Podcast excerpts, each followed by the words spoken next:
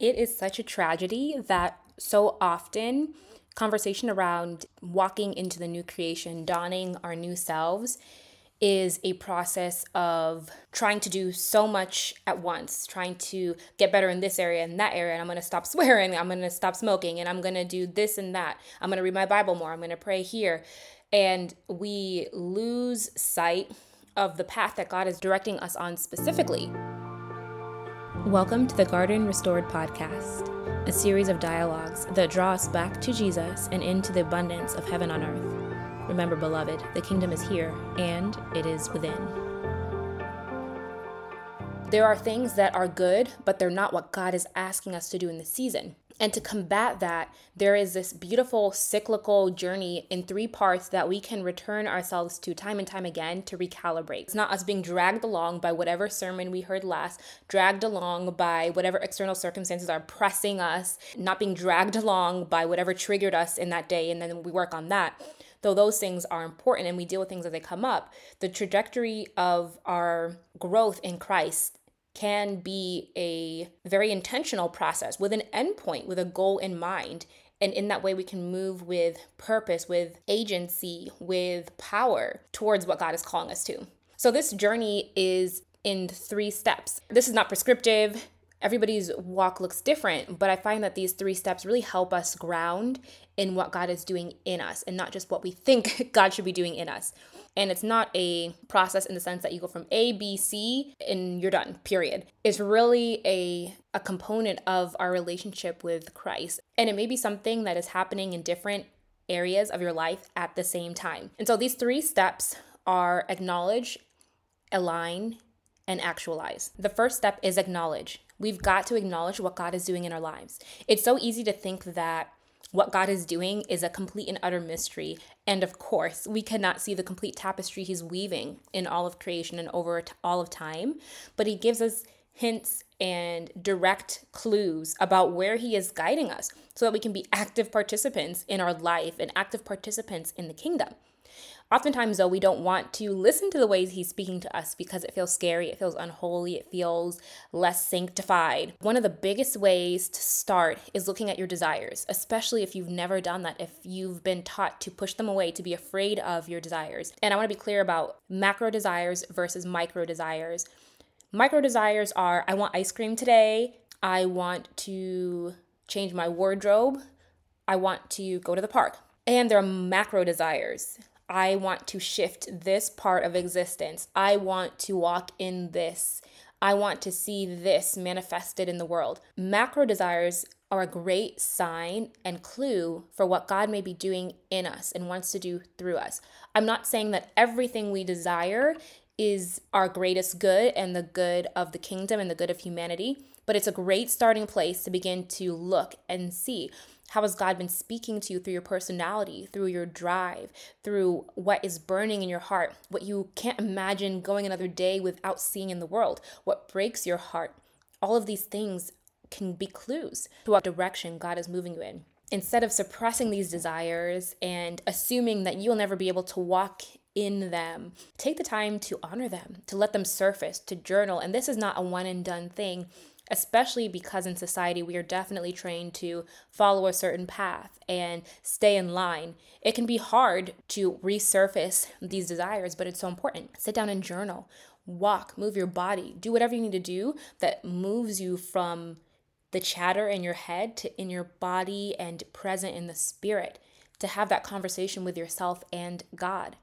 In addition to looking at our desires, going directly to the source, God Himself, and asking for those divine sparks of inspiration to show us and guide us. Stillness and solitude facilitate these things beautifully. Breaking out of your standard spiritual practices, you can go online and see over centuries how people have engaged with the spirit. So once we've acknowledged where where God may be guiding us, once we have this almost quantum experience where every atom in our body feels like it's vibrating when we think about moving in this direction, we then want to also acknowledge where life does not look like that right now. We may see this grand vision in the future of people being free, of us walking in power and light and flourishing.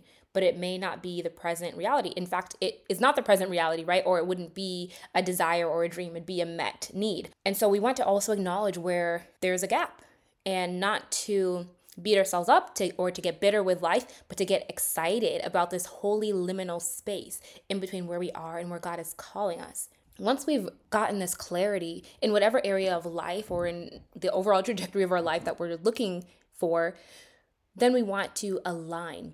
We want to begin to align ourselves with this direction God is moving us in. We can do this on different levels, but I have found the most potent level is to first start aligning on the worldview belief system level. So, oftentimes, we will try to immediately start doing things, externalities to change our direction.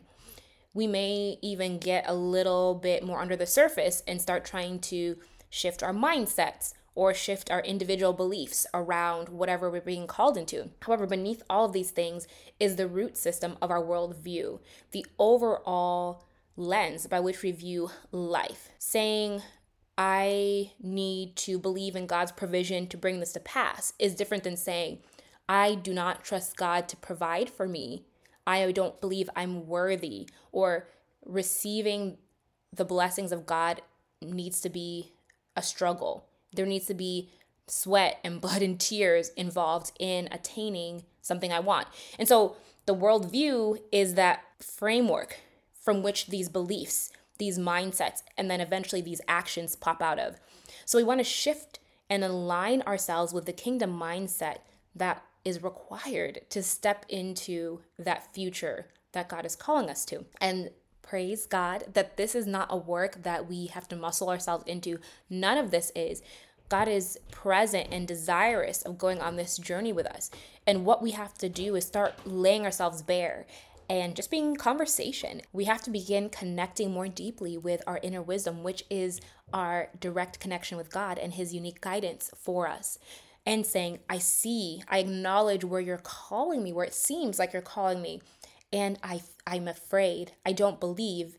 Help me believe. I'm afraid. Help me to not be fearful. Bring people along the journey who can help me and guide me, show me, open my eyes to the ways that I have crafted a worldview that will not allow me to believe that the future can happen, to not believe that what you're calling me to is possible. When we don't believe something is true, even if consciously we're wrestling and we want to, we mentally assent that this is possible and that God has said it, if we don't believe deeply on an atomic level, again, where we are fully believing of this, then there will always be parts of ourselves that God may be trying to speak to that we are not opening ourselves to. We're shutting out the next step, the provision for this dream, the whatever it may be. But I do want to say before we work ourselves into a religious tizzy that the goal is not perfection, that it's not like, okay, if I don't have 100% belief 100% of the time and faith, nothing will come to pass. That is a trap of um, the whole manifestation ideology and believing that we need to be 100% aligned to source everything we need. We're not God. And thank God that we're not. And so it is a progressive journey, right? Because if we were in 100% faith and belief in God, we would be perfected. That's how Jesus walked as fully God, fully man, emptying himself. But he walked in that 100% faith and attunement to God, right? To himself. What a mystery of faith. And we won't have that. And the beautiful thing is that God doesn't require that of us. You can make the decision to not grow your faith any more than it is right now, than to not engage with God and have the dialogue for Him to deepen your faith. You can. You have free will, and He will not be displeased with you. He will not hate you. He will not disown you. However, if you want to walk into that progressive abundance, if you want to manifest the Garden of Eden more and more in your life and in the lives of those around you. We must go on that journey of deepening in our faith and deepening in our understanding. So what that's what this is all about. Acknowledging the gap and seeking to align ourselves more deeply with kingdom principles is not about beating ourselves up or seeking perfection to receive what we need or seeking perfection in general, but it's going on this journey of faith where the biggest reward is that deepened intimacy with Yeshua. And the beautiful outpouring of this relationship is that three dimensional, thriving in yourself, your sphere of influence, and society at large.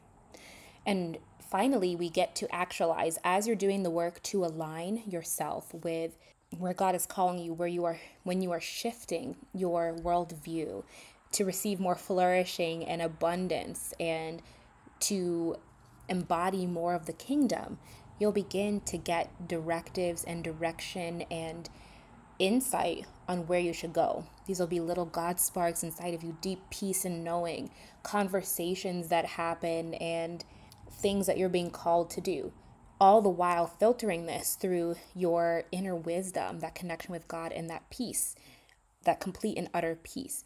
So, as you receive direction and opportunities, you're then called to go and to do what you're being instructed to do, the doors that are being opened for you. Now you have to walk through them. And this is a part that can get really hard. It can be easy to remain in our inner world and do the work there, and it can be hard to finally actualize the direction once we have it.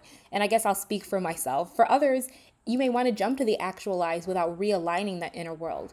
Wherever we are on the spectrum, we need all three components. We need to acknowledge where God is leading us so that we are heading in the right direction and walking in one accord and aligning with what He's telling us to. And then we need to align our inner world and our inner world view to match this new kingdom perspective that is that will allow us to step into this next season. And finally, faith without works is dead. And we have to do what we are being instructed and called and told to do, what's being downloaded to us. And so, this process, this journey is a simple framework, not necessarily easy, right? And it takes some wrestling, it takes diving deep, but it's a beautiful journey. And as you embark, as you continuously dialogue with God and recalibrate, re re acknowledge, realign, reactualize, you go deeper and deeper into the kingdom. You go deeper and deeper into relationship, and it just becomes a part of your life. It becomes a way of life. You're constantly, even subconsciously, checking is this in alignment with what God is telling me? Is there that peace? Oh, has the peace left the situation? I need to recalibrate.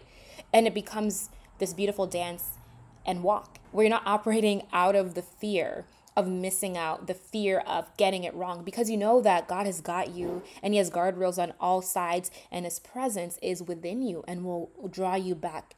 You may go, you may test, you may actualize a whole bunch of stuff that you're not being called to actualize, but He'll draw you back that's the beauty of it that trust and that faith and that is a big component of this journey is trusting that he's got you and that more than doing the quote unquote right thing is continuing in that relationship and deepening that connection and abiding in his peace. So i hope today friend that you take the time to lay yourself bare and acknowledge the things that you've suppressed the desires the direction that god may be leading you into and get it all out there and start realigning your inner world to match the kingdom principles of flourishing, of freedom, of power and dominion that will then help you actualize this kingdom reality in your life and the lives that you will touch.